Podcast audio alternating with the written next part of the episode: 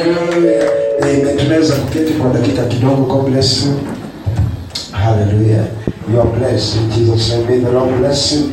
Hata tuweze ku tutakuwa tunaingia kwa neno.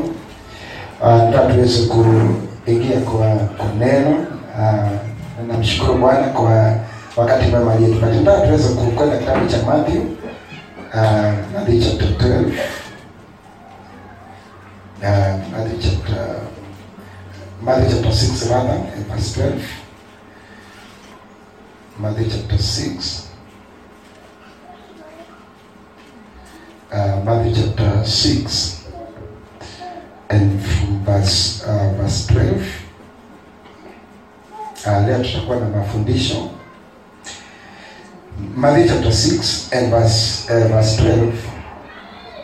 Uh, the Bible says, uh, Forgive us our debts, as we also have forgiven our debtors. May the Lord bless His word.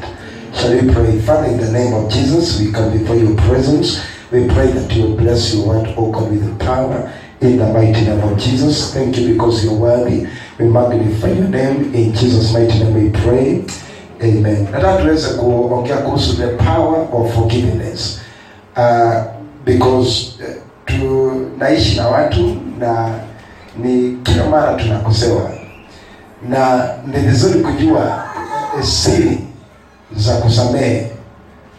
Uki, uki, ukiweka idadi ya watu ambao wamekukosea kwa miaka tano hawezi ukakosa watu zaidi ya zaidi ya tano. Waliokufanyia makosa ukasikia moyoni mwako wamekuudhi. Na ndio eh, katika Matthew uh, chapter 6 uh, ni kwamba wanafunzi wa Yesu walienda kwa Yesu wakamwambia, mwalimu, tufundishe jinsi ya kuomba, maana tumeona Yohana Mbatizaji akiwafundisha wanafunzi wake jinsi wanapaswa kuomba. So Yesu aka akawaambia, inaitwa the model of prayer, akawaambia, and this is how you should pray our father who art in heaven. Na katikati hiyo maombi akawa akawaonesha katika maombi pia ni vizuri pia kumwomba Mungu na kumwambia na utusamehe makosa yetu kama navyo hata sisi tunavyowasamehe wale ambao wanaotukosea. Na hiyo na ukisoma katika maandiko, maandiko imeandikwa katika njia tano, tutaje tatu. E, ya kwanza tu, tunajua kwamba maandiko imeandikwa katika prophets, prophecies, mambo ya kiunabii na ukisoma kuna prophetic books kama the book of Jeremiah, uh, the book of Ezekiel, Revelation, those are very prophetic books. Number two, Biblia imeandikwa in history. Uh, tu, tuna ukiangalia kama Chronicles, mambo kama hiyo uh, ni katika historia, na pia Biblia imeandikwa katika mambo ya literature. Uki, ukiangalia kama katika Biblia kuna nyimbo kama Songs of Solomon uh, Proverbs, Ecclesiastes, hiyo ni literature. Uh, ni mambo ya uh, mambo kama hiyo na pia Biblia imeandikwa mara ya nne. Kuna kitu kinaitwa direct speech. A direct speech uh, ni ni maandishi ambayo vile Mungu alivyoyasema hivyo ndivyo iko. Mahali Mungu aliweka koma, imewekwa koma maneno yenyewe ya Mungu na haija haijajaribu kuchaguliwa ama kufanyiwa correction ni direct speech of God. Na ukiangalia katika Biblia zingine direct speech katika Biblia zingine Biblia zingine zina zina color yellow, zingine red kuonesha this is a direct speech. It is from God only. Hallelujah. And so baadhi ya direct speeches ambazo tuko nazo ni the Lord's prayer. And forgive us our sins as we forgive them that sin against us. Hiyo maneno yalitamkwa na Yesu mwenyewe, haina marekebisho, sio maneno ya nabii ama ya mtu, ni ya Yesu mwenyewe. Na kwa hivyo inajaribu kutuonesha aliyetuumba alijua kwamba tulikuwa tunakosewa, na ndio akasema mwenyewe, wakati tumekosewa, nasi lazima tuwasamehe watu. Kabla tuingie dipa kwa mafunzo, uh, ningetaka kaweze kujua uh, ya kwamba usipomsamehe ndugu yako Mungu hawezi kukusamehe makosa. Wakati unaenda Mombasa, kuna ama ama distance mbali, kuna gari zinaitangwa kuna kuna kuna hizo yani zinaenda azisimami mahali. Bana sana. Hizo ni express shuttle. Express shuttle lines. Hizo zinaenda direct. Hakuna mahali utasimamia. Kama ni nakuru ni nakuru. Kama mombasa mombasa. Kama ni eldoret ni express. Unajua tu funga safety belt kwenda ni kwenda. Hakuna mahali unasimamia. Hivi hivyo katika ulimwengu wa rohoni kuna kuna direct kuna express transportation ya watu kwenda jehanamu. Na baadhi ya watu walioingia basi ya express ni watu wasiosamehe. Au wasimami mahali. Mbio mpaka jehanamu.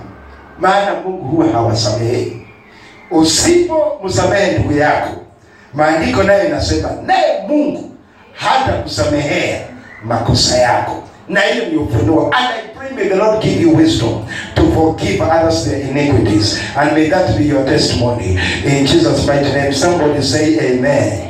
Mpatie yesu makofi mazuri sana. Haleluya so tunapoongea mambo ya msamaha ni mambo ya rohoni.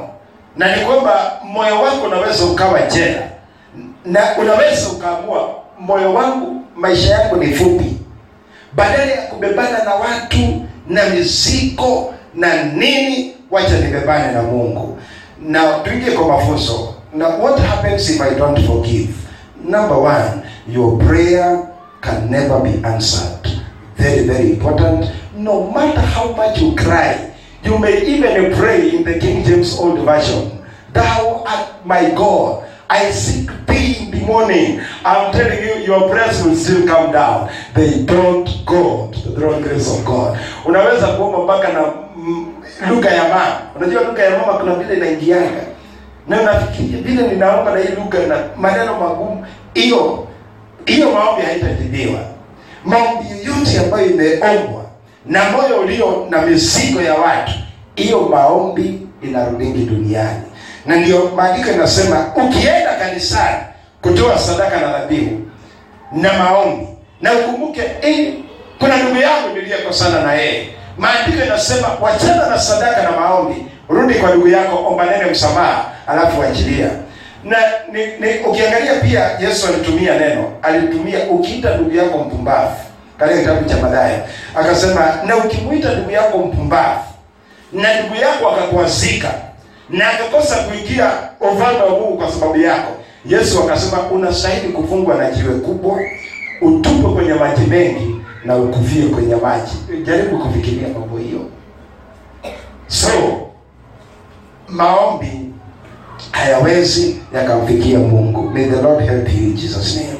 Number two, usipo ukibebana na mizigo na watu na nini, you lack progress, unakosa kufanikiwa because unakuta badala ya kufikiria vile utakuja kufanya kazi ujiwekee pesa kwa account. Eh, eh, kazi yako biashara zako ziinuke. Ukuja kama mimi leo nilikuwa nafikiria na siku nitafunga macho nitawachia watoto wangu nini? Na kila mzazi yako hivyo. Maana utaki upigapige miguu uende alafu watoto wanabaki wakiteseka. Lazima wachie watoto kitu. Amen. Wacha niwaambie unaona wakati kuna jamaa alikuwa anazikwa ni, niliona jana kwa, kwa, kwa news. Huyo jamaa aliua mama yake na akamfanyia kitendo hatutataja leo alitengenezewa alitengenezewa kakofi ambako hakana rangi. Nini ni kama jamaa alikuja akachapa misumari haraka haraka akawekwa ndani alafu sanduku ilikuwa inatupiwa huku shimo ikiwa huko. Akatupwa hivyo akatupwa mwingine akasema kufia huko wewe. Na watu wakamzikanisha haraka haraka. News inasema alikuwa anazikazikwa kama umbo kwa sababu watu huyu maisha yake ni ya aibu. Wachana na huyo. Kuna watu wakati mchungaji anakuweka kwenye mchanga tuseme tumeenda ushago wacha nikwambie watu wanakujanga nyumbani kuona alijenga unaona? Kuna mahali alijenga. Hivi hivi ndivyo wanadamu tulivyo. Amen. Kuna mahali amewekelea mjengo. Hakuna. Watoto walisomesha amewachia watoto kitu. Sasa kama hakuna hakuna mtu anasema mambo mengi lakini rohoni mwetu tunajua huyu alikuwa awesta maisha yake ilikuwa irresponsible. Na hivyo ndivyo mtu anaelekea. Wakati wasamehi watu na nini? Badala ya kufikiria maendeleo badala ya kufikiria progress badala ya kufikiria kujiinua unafikiria vile unaweza ukamshika jamaa ngeta na unakuta sasa hiyo mambo imeweka maisha yako nyuma. Mimi ninakuombea mchana wa leo badala ya kubebana na watu fikiria maisha yako ya baadaye. Forgive them and leave them. Usibebane na mizigo. And may that be your testimony in jesus name. Patie yesu makofi mazuri. Weka vigelegele kidogo kwa yesu. Haleluya And number three ni kwamba when you don't forgive it is a demonic loophole. Unaweza kuna watu ambao unakuta anaweza kupagawa na maroho ama katika ulimwengu wa rohoni shetani akuna nafasi katika moyo wake. Na ndio unaona mtu anaweza akaua anaweza akafanya matendo. Nini akijasikia vijana unasikia mtu alichukua kisu akadunga viazi eh, ama akakata kama yule jamaa wa sijui alikuwa wa makueni ama wapi aliamka siku moja akakata bibi mkono. Eh, unasikia mambo ya ajabu ajabu inafanyika. Huyo ni mtu ambaye si mwanadamu wa kawaida. Lazima devo amepata nafasi katika moyoni mwake. Na ili ukaweze kuziba hii mashimo ya rohoni wachilia watu. In fact hata usikuje usikawahi omba maombi ya revenge. That mungu angalia wajamaa vile wamenitendea. Back to the center in jesus name haleluya hiyo badala ya maombi kama hiyo mwambie baba ninakuomba nifungulie milango ya kuinuliwa. Imagine kama unaweza ukaspendi time yako namna hiyo. Somebody say amen. Bwana asifiwe sana. Mwanadamu amepewa kinywa. Mwanadamu lazima ataongea. Hata uweke duka mzuri namna gani mpaka uweke ka blue sky blue na white na uweke tiles na ikukosti milioni mbili bado kuna mtu atapata makosa. Hivyo ndivyo mwanadamu alivyo. I'm telling you the truth. Mwanadamu amepewa kinywa na kwa hivyo wakati watu wanasema jifunze kunyamaza? Nilikuwa nimeenda kuhubiri global. Kuna kuna mahali nilikuwa nataka kuongeza vitu zangu. Sasa jamaa mmoja akaniambia pasa si uegeze hivi ili uweze kuhubiri hivi na hivi siku eh, eh, bado nilikuwa nafanya hesabu vile nita, nita nitaweka kazi yangu ndio nihubiri hapo. Kuna jamaa wawili walikuja. Sijui kama ni shetani ama mwanadamu anaweza akaongea. "Ah, hautaweka hapa. Wewe unafikiria wewe ni nani? Hizo vitu zako peleka huko eh, hata sasa unajua hata wewe mwenyewe utastuka. Sasa mimi nikastuka nika nikaangalia tu. Wakaongea kama dakika tano. Eh, jamaa mwingine naye akasema wacheni kuongea vibaya juu ya pasa. Sasa na mimi nikafikiria nikasema nikakumbuka kitabu ya Proverbs. Although haiendi vizuri. Uh, lakini ka, katika kitabu ya Proverbs inasema that do, do not mingle around with the simple because you will derail your ways. Nikakumbuka hiyo kitu nika, nika, kunyamaza. Hata sikuongea kitu ndio nikaenda. Sasa nikienda ule jamaa ni kama ilikuwa embarrassed kidogo. Nikawa ni kama anataka kuambia ule jamaa ama tunasema vibaya. Basi, nikakuja kugundua saa zingine kuna hekima katika kunyamaza there is wisdom about calmness. Maana kama ningeanza kujibishana nao nitaweka. Hii kiwanja ni asitikazo nini na nini wanashika eh, huyu yule pasa anatubiria mahali pale. Wakati mwingine nyamaza. Mwanadamu amepewa kinywa. Kuna wakati mwingine ataongea na akiongea wewe wacha. Sasa kama mtu amekukwaza sana utafanya namna gani? Lia kidogo ili upone. Bwana asiwe sana. Lia kidogo maana pia kwa pia kuponya roho lazima mtu atoe machozi. Lia kidogo. Because siwezi kusema fiansi wako wa two years amekuacha alafu wachilie lazima utalia kidogo. Na hiyo inakubalika. Haleluya lia kidogo. Maana ile inaoshaosha roho. Ukishapona sasa wewe unaendelea. Bwana asifiwe sana. Na usipigane naye because ukipigana na wale waliokukwaza utawapatia sasa kiburi. Sasa tumekashinda unaona vile na anapepeta mdomo kwa sababu tumemguza palivyo. Eh, sasa unawapatia kiburi. Sasa unalia kidogo wachana naye alafu endelea mbele. Naye mungu atakusaidia. Somebody say amen. Patie yesu makofi mazuri kidogo. Haleluya sasa kuna there are three people that you shall never keep bitterness with. Kuna watu watatu usikawahi kosana nao. Mtu wa kwanza usikawahi kosana na mzazi. Amen? Mzazi is ever right hata wakati ya korona hawezi kukosana na baba. Hawezi kukosana na mama. Maana maneno ya mzazi ni sheria. Hata mzee kuwa ametoka kwa karugu leo na aweke maneno. No matter how educated you are unaweza sema ni fanatical but I'm telling you my brother it won't be well with you here in Nairobi. Maneno ya mzazi ni sheria. Hatukosanangi na wazazi. Kuna wa, kuna mtu kuna watu wawili walikosana na mzazi katika Biblia Simeoni na ndugu yake Ruben. Sasa maandiko yanasema ati Yakobo alikuwa na msichana, wengine wanaita Dina, wengine wanaita Diana, inategemea mwalimu wa Kiingereza, lakini maandiko inasema ule msichana alikuwa raped hiyo area.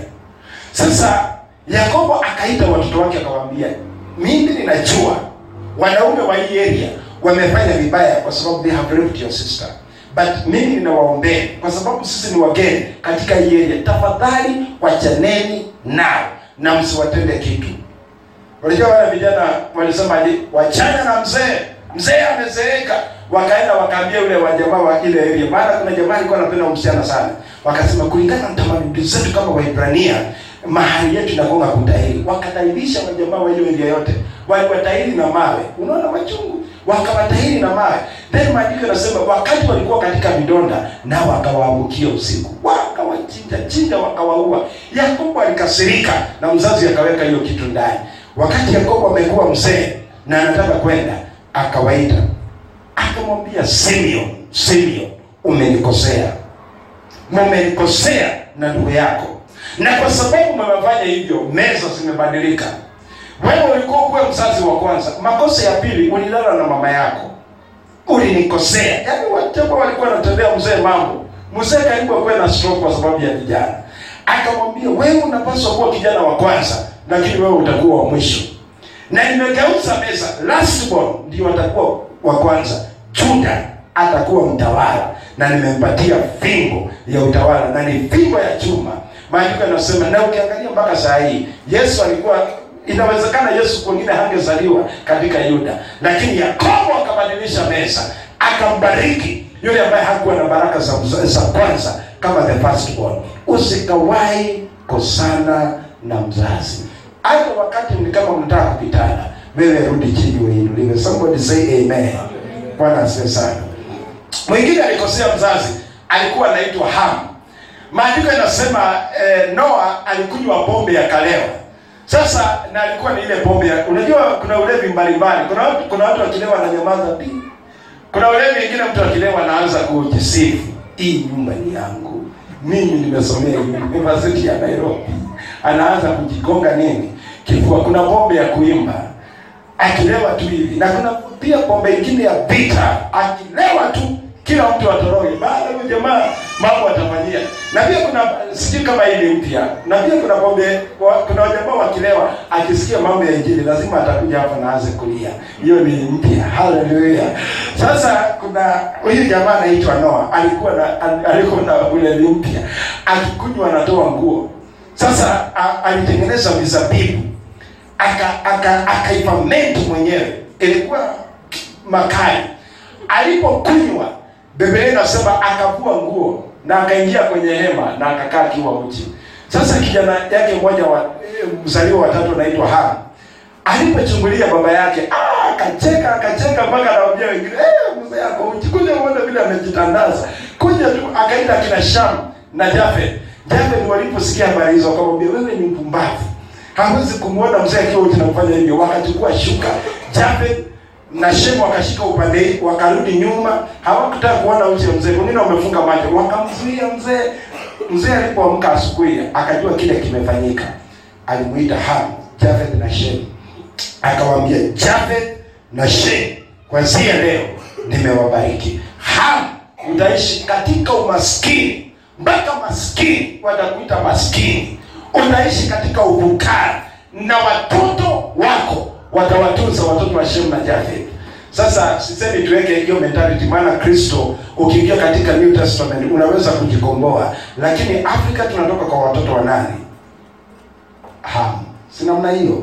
Bwana asifiwe sana. Na ndio unakuta tuna resources na mpaka Yesu atukomboe na mambo mengine, unakuta bado kuna ming'ang'ano mingi. Usikawahi kukosana na mzazi. Namba 2, namba 2, usikawahi kukosana na watumishi wa Mungu. Somebody say amen. Yeah. Usikawahi kukosana na watumishi wa Mungu. hawezi kusewa na na Pastor Joseph. Pastor Joseph wakwambie kwanzia leo safari yako imefika mwisho, utaishi kwa maisha ya kung'ang'ana. Useme anafikiria yeye ni nani, uende kwa pasa, kuna mafuta zaidi, apostle, the chief apostle. Sasa yeye akuwekelee mikono, akuondolee laana za ule pastor, hakunanga transfer.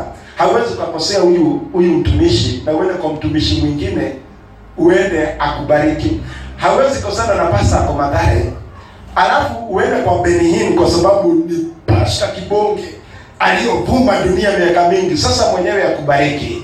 Kama yule mchungaji aliyesema makosa, lazima tu utarudi kwa yule yule, maana usipoenda kureconcile na yeye, maisha yako inaweza ikaharibika. Usikawahi kosana na watumishi wa Mungu, hata wakati wamekosea, waachie Mungu aliyewaita, yeye mwenyewe atapigana nao. Somebody say amen. Nilikuwa nahubiri mahali uh, kwa huka sehemu hizo, mama mmoja aliniambia, pasta, mi nafanya kazi kazi nimeweka, aliniambia biashara saba, nimeweka biashara saba, zote zimekuwa ni ming'ang'ano, nimejaribu kufanikiwa, njia haziendi vizuri. Ule mama akaniambia, pastor, niombee.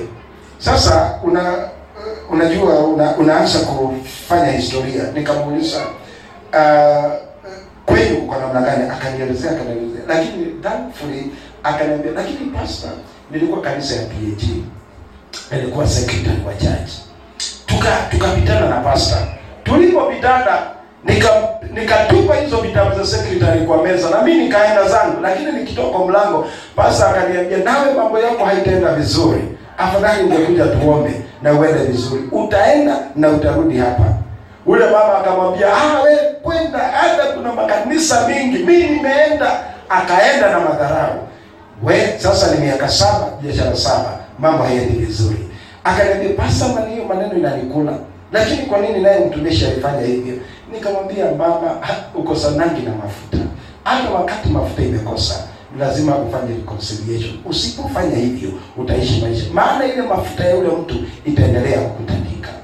Bwana asifiwe.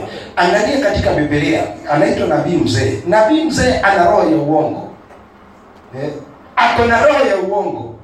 Lakini wakati kijana nabii kijana alienda kwake, nabii mzee akamwambia Mungu amesema ukule, na kijana alikuwa ameambiwa afunge. Nabii mzee akamdanganya he, kijana wacha akule nyama, wacha akule kila kitu. Wakati walikuwa wamekaa mezani, roho na ni muongo, roho wa Mungu akamjilia nabii mzee, akamwambia mwambie kijana amekula kwa sababu ya nini, na nilimwambia asikule. Nabii naye akaanza kutabiri, na kweli yeye alidanganya kijana. Akamwambia roho wa Mungu yu juu yangu, na roho ananiambia ya kwamba alikwambia usikule na umekula. Sasa leo inasemekana utakuliwa, utakuliwa na simba na na mwili wako utatupwa. Ah! Sasa kijana nimeambia tena mimi kula kuchangiwa mahali pale. Maana nabii anaweza akawa na makosa. Na kama hata kama amekosea, wewe mwachie Mungu aliyemwita. Usikawahi kosana na watu wa Mungu. Somebody say amen. Nikamwambia yule mama vile utafanya. Ta, tafuta chakula, enda kwa ule mhubiri, mwambie mimi nimekuja, nataka kwenda unibariki. Na nika, unajua sio lazima ukue kwa kanisa fulani. Sio lazima mtu ako na freedom. Unaweza ukachagua hapo, unaweza ukachagua maximum, unaweza ukachagua mahali pengine, lakini kuondoka, unaondoka vizuri, ili naye Mungu akaweza kukubariki. Somebody say amen. Usikawahi kosana na watu wa Mungu. Angalia Musa. Musa sasa, dada yake Aaron, eh, Aaron pamoja na dada yake wanamsengenya Musa. Hata Musa hajui kama anasengenywa, lakini Mungu mwenyewe akakuja kaanza kutandikana nao. We, maandiko inasema huyu mama akapigwa na leprosy. Usikawahi na hata utapata kuna watu wengi wanaongea watumishi wa Mungu kwa runinga. Uh, ukiingia kwa YouTube wanasema huyu uh, huyu ni mkora, huyu ni nini. Usiweke kidole mahali pale.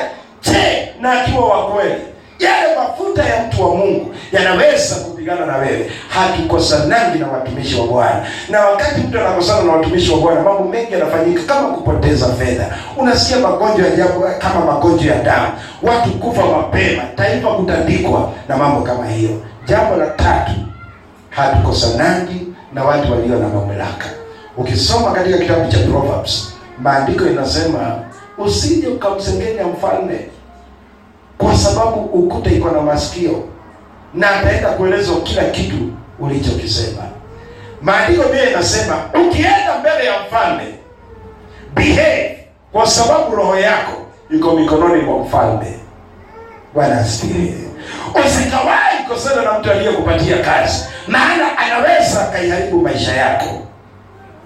Kuna mtu anasema rais anafikiria yeye ni nani baadaye anaweza akakumaliza. Huyu boss anafikiria yeye ni nani mamlaka ya mtu inaweza ikaimaliza maisha yako. Na ndio maandiko yanasema tuheshimu wale walio chini ya mamlaka. Ukuwatupia tupia mikono mabosi president serikali na nini inaweza ikakuweka kwa shida. Hatukosanangi na watu walio kwenye mamlaka ili maisha yetu yaendelee kuwa mazuri. Inua mikono yako miwili juu i bless your life in the name of jesus. And i declare may the wisdom of god be upon you in jesus mighty name pray. Somebody say amen.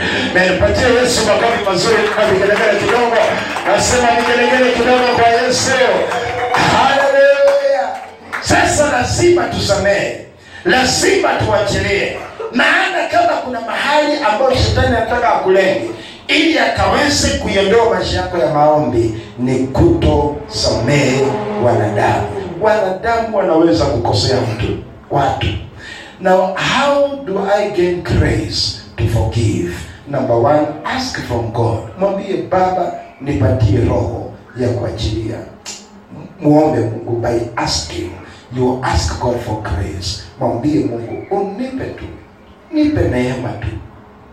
Asking is very important. You ask of god and the lord will grant you the grace to forgive. And i declare in the mighty name of jesus receive grace to forgive. Pokea neema ya kusamehe wanadamu. And the lord give it unto you. In jesus mighty name we pray. Somebody say amen. Amen. So that is number one. Number two is by decision fanya maamuzi. Fika mahali ufanye maamuzi. Maana wewe mwenyewe ndio pilot wa maisha yako. Unaweza ukaamua utakuwa mtu maskini. Unaweza ukaamua utakuwa mtu tajiri. Unaweza ukaamua utaokoka. Unaweza ukaamua kutoyachukua mambo ya mungu. Wewe mwenyewe ndio unaweza ukajiamulia mambo. Hata mimi kuna mahali kijana yangu ako miaka kumi na tano siwezi sasa kuchapa kiboko. Kuna mahali nafika sasa unaona hata mzazi mwenyewe anajua. Sasa maamuzi ni ya nani? Maamuzi ni yako. Eh? sasa it takes decision. Na ndio one wrong decision can wreck your life.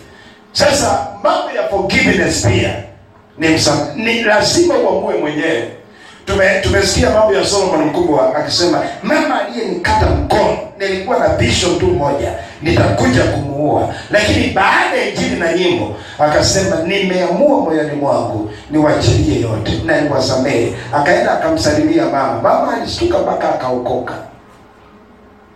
Sasa maamuzi ni yako. It takes a decision. And i want to get an example.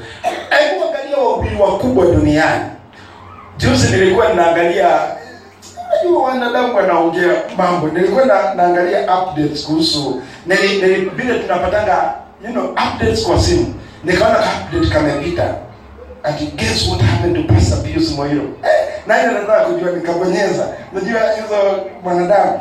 Nikasoma nataka kujua ni nini ilikuwa ni mtumishi amefanya. Kuangalia nikaona ah ni propaganda. Wanasema ati alikuwa ni ana jina kubwa hapa Kenya. Alikuwa amevuma alikuwa amebarikiwa kihuduma lakini sasa hii ameisha. Nikashinda sasa ili breaking news aina gani? Bana lakini ukiangalia hapo hakuna mahali mtumishi amecomment na nimekuja ku recognize na hao watu waliobarikiwa. Haongeangi hakomentingi anawachianga mungu forgive them oh god for they do not know what they are doing. Somebody say amen. Bwana asifiwe sana. Wakati tuko tayari kupokea neema katika jina la yesu hebu pete jirani yako mwambie wachilia mambo mengi. Haleluya. Na kuna kuna majina tunatumiaga hapa kenya machungu.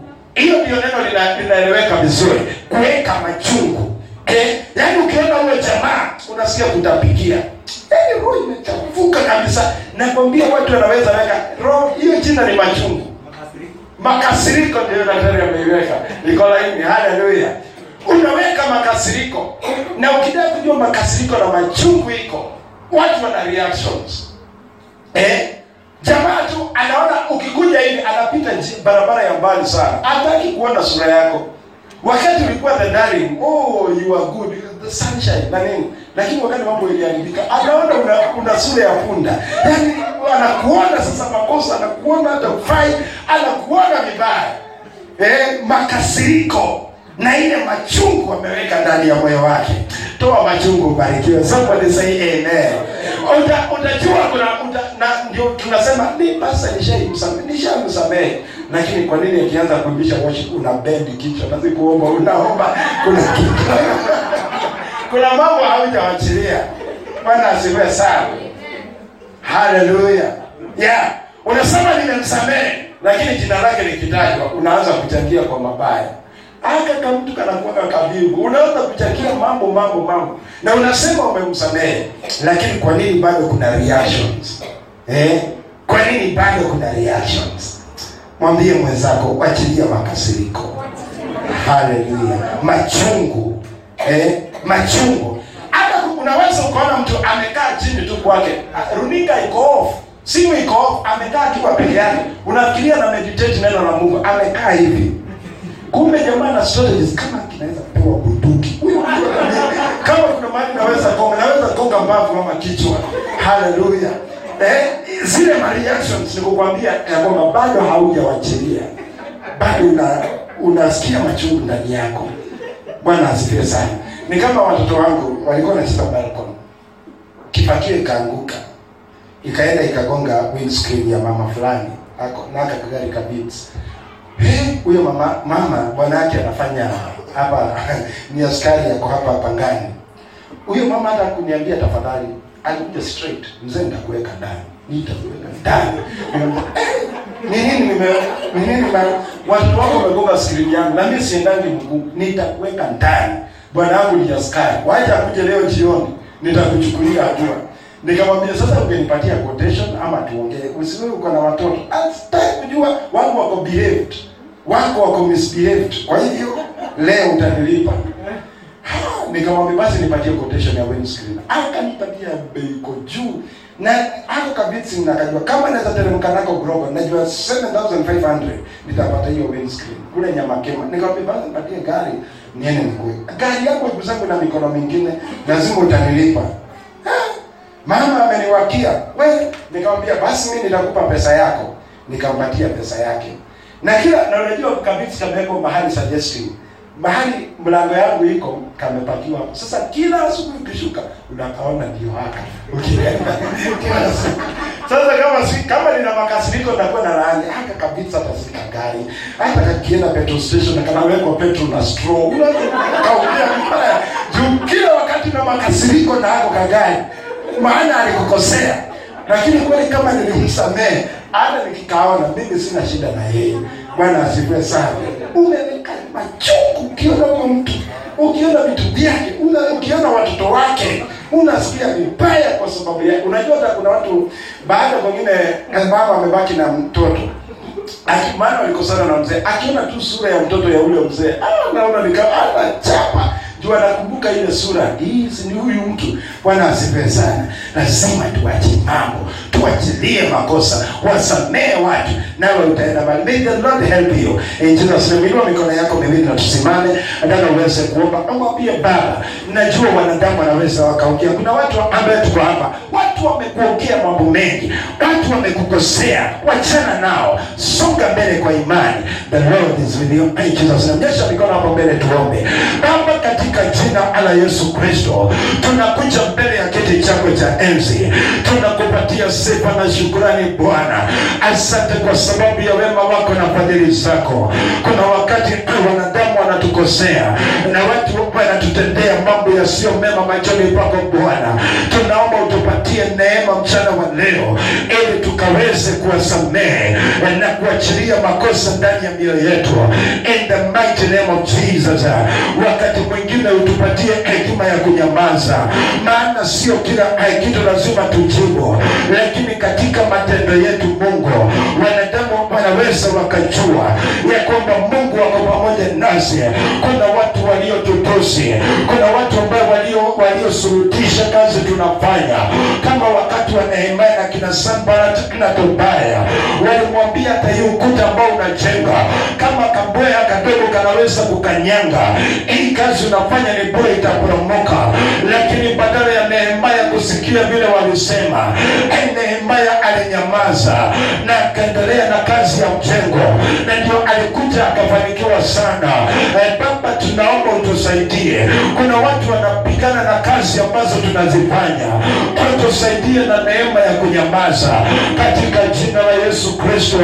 Kuna watu ambao tuliambiwa walitukuze. kuna watu wanatuwekelea maneno, hatuta concentrate na vile wanasema, tuta concentrate na project za Mungu, tuta concentrate na kazi ya Bwana, tutaendelea kusonga mbele kwa imani, hatutaweka machungu na makasiriko katika mioyo yetu Jehova. Hata wakati watu wametukosea sana, tutalia kidogo na tuendelee kusonga mbele, maana neema ya Mungu iko juu ya maisha yetu. Tunawasamehe wanadamu, Eh, tunawachilia makosa yetu, tunawachilia makosa ya watu, tunawafungua mioyoni mwetu. In the mighty name of Jesus. Utusaidie tusikawahi kosana na wazazi, utusaidie tusikawahi kosana na watumishi wa Mungu, utusaidie tusikawahi kosana na watu walio kwenye mamlaka, maana wanaweza wakaharibu maisha yetu Jehova. Asante maana wewe ni mwema. We give you praise. Kwa nini mikono yako miwili juu tunapomwabudu Bwana na wimbo mmoja tunapomalizia malizia pale. Father, we give you praise. We want to bless you. Tuweze kuomba maombi ya huduma na kusema kila magonjwa yanayeyuka katikati yetu, kila roho ya kuonewa aina uwezo tena maishani mwako. enda mighty name of ninafungua nyota yako, enda ukafanikiwe. Mungu amekupa nyota ya biashara, ninaitabiria mchana wa leo, nyota yako inaenda kung'aa na mataifa duniani watajua kazi zako. In the mighty name of Jesus, ninakuja roho ya kisirani, tunakandamiza kila roho ya kisirani kupoteza vitu ovyo ovyo. In the mighty name of Jesus, kujikuta ndani ya buruko, ninakemea roho ya kisirani, kuchomekewa na vitu, kujikuta katikati ya mikono. We cancel such a spirit in the mighty name of Jesus. Ninawachilia roho ya maendeleo, pokea roho ya maendeleo kazini, pokea roho ya maendeleo, pokea roho ya progress in your life. In the mighty name of Jesus. Ninakemea roho ya stagnation, ninakemea roho ya backtiming, ninakemea roho ya kuonewa, ninatangaza kwa uwezo wake Bwana. Maisha yako inafunguliwa, huduma yako inafunguliwa, kazi yako inafunguliwa, maisha yako inafunguliwa. Ondoka kwenye gereza ya magonjwa, ondoka kwenye gereza umaskini, ondoka kwenye gereza ya shetani.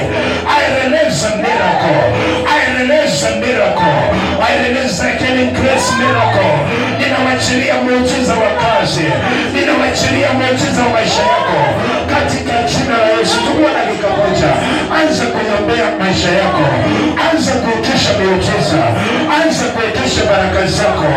Usifunge kinywa chako, anza kuitisha uponyaji, anza kuitisha neema ya maisha marefu, anza kumwambia Baba akubariki. Ni tuko katika mambo ya kuombea huduma, anza kumwambia Baba, nyota yangu inafunguliwa, maisha yako inafunguliwa. Ninakataa maisha ya mateka, ninakataa maisha ya kuonewa, ninakataa maisha ya chini, ninakataa maisha ya ibilisi. Maisha yangu inafunguliwa.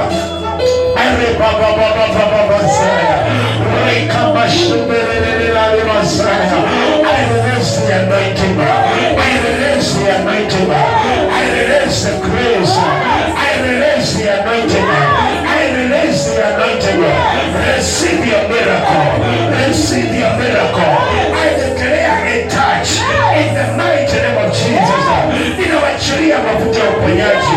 Ninawachilia mafuta ya kwenda mambo ninaachilia mafuta ya kazi kufunguliwa katika jina la Yesu Kristo. Ninaona neema ya mamilionea, ninaona neema ya kujenga, ninaona neema ya kununua mafuta, ninaomba neema ya mabiashara. Katika jina la Yesu Kristo. Jehova, wabariki watu wako, wachilia neema Jehova, ukaweza kuyasikia maombi yetu Bwana, tunakulelia mchana wa leo tunakulilia na wewe Bwana, ututendee Bwana wetu, tutendee Mwenyezi Mungu, haujawahi kushindwa juu Jehova. Reba baba usibilile Messiah, inua mikono yako juu, anza kumwita Bwana, receive your miracle, lift up your hands and begin to receive your miracle. Bwana, ninapokea muujiza wako, ninapokea muujiza wako, nimechoka na maisha ya kulia, nimechoka na maisha ya kuonea. Receive your miracle, receive your miracle. I receive a miracle this hour in the name of Jesus. You are worthy to be praised, O God. Anza kumwambia Bwana kwa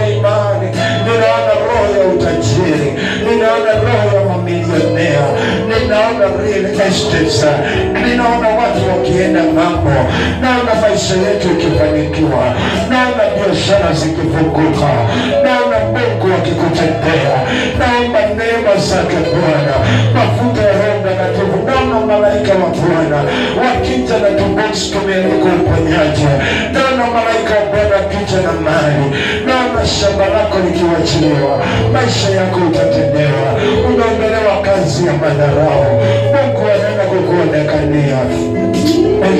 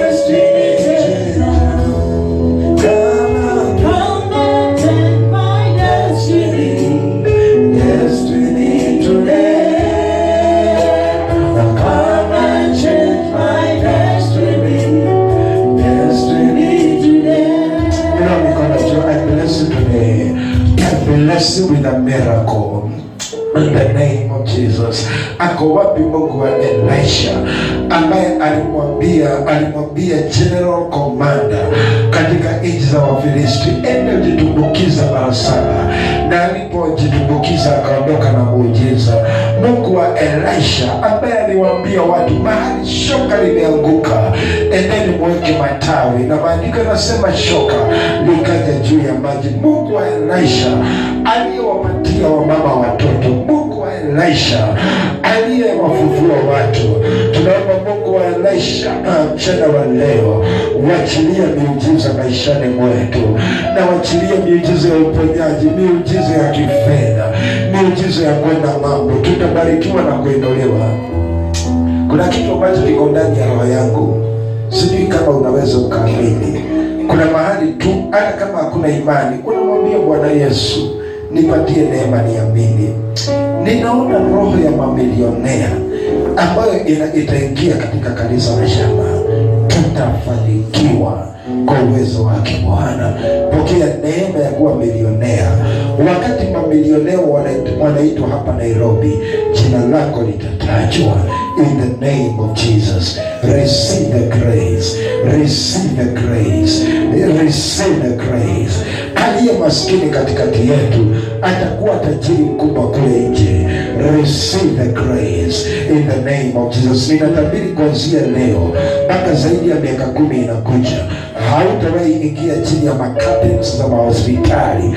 May that be your miracle in the mighty name of Jesus. Watoto wako hawatadungwa mashindano, hautaweka mitungi ya dawa nyumbani. We refuse spirit in the mighty name of Jesus. Hautanyang'anywa pesa nyingi, unanunua shamba inaenda na mikono ya wakora.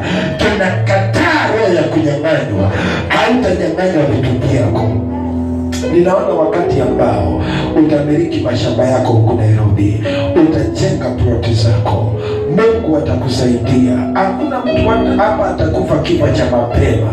Utakaa miaka 60 70 unatoboa 80 90 mia na kitu kwa neema zake Bwana. Tutawaona mpaka wachukuu na watoto wa watoto wetu.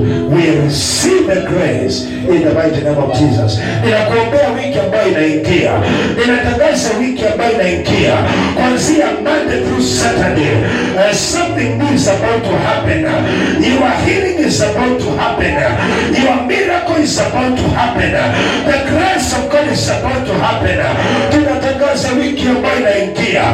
Itakuwa ni wiki ya muujiza, wiki ya baraka zake Bwana. Pesa zitafunguliwa, biashara zitafunguliwa, kazi zetu zitafunguliwa, madeni yatalipwa, Tuta- tutalipa bills kwa uwezo wake Bwana, in the name of Baba, ninaombea wiki ambayo inaingia, wacha ikajawe na miujiza. Ninaombea wiki ambayo inaingia ikaweze kuwa na baraka zake Bwana. Tutajiombea kama Nikodemo ya kwamba Yesu Kristu, tunapoanzia kesho, usitupite mwana wa Mungu, akaweze kuibariki maisha yetu, atuondolee maisha ya kulingana wiki inaingia. E, Baba utubariki, ambazo hatutawahi kukosa, mikono yetu itafanikiwa, maisha yetu ya kiroho yatabadilika kwa mkono wake Bwana. Father, we worship and we give you praise. In Jesus' mighty name we pray. Somebody say amen. Wapatie Yesu vigelegele. haleluya! Kama sasa ninasema vigelegele kwa Yesu. Hallelujah. Hallelujah. In Jesus' mighty name we pray. Amen. Amen. God bless you.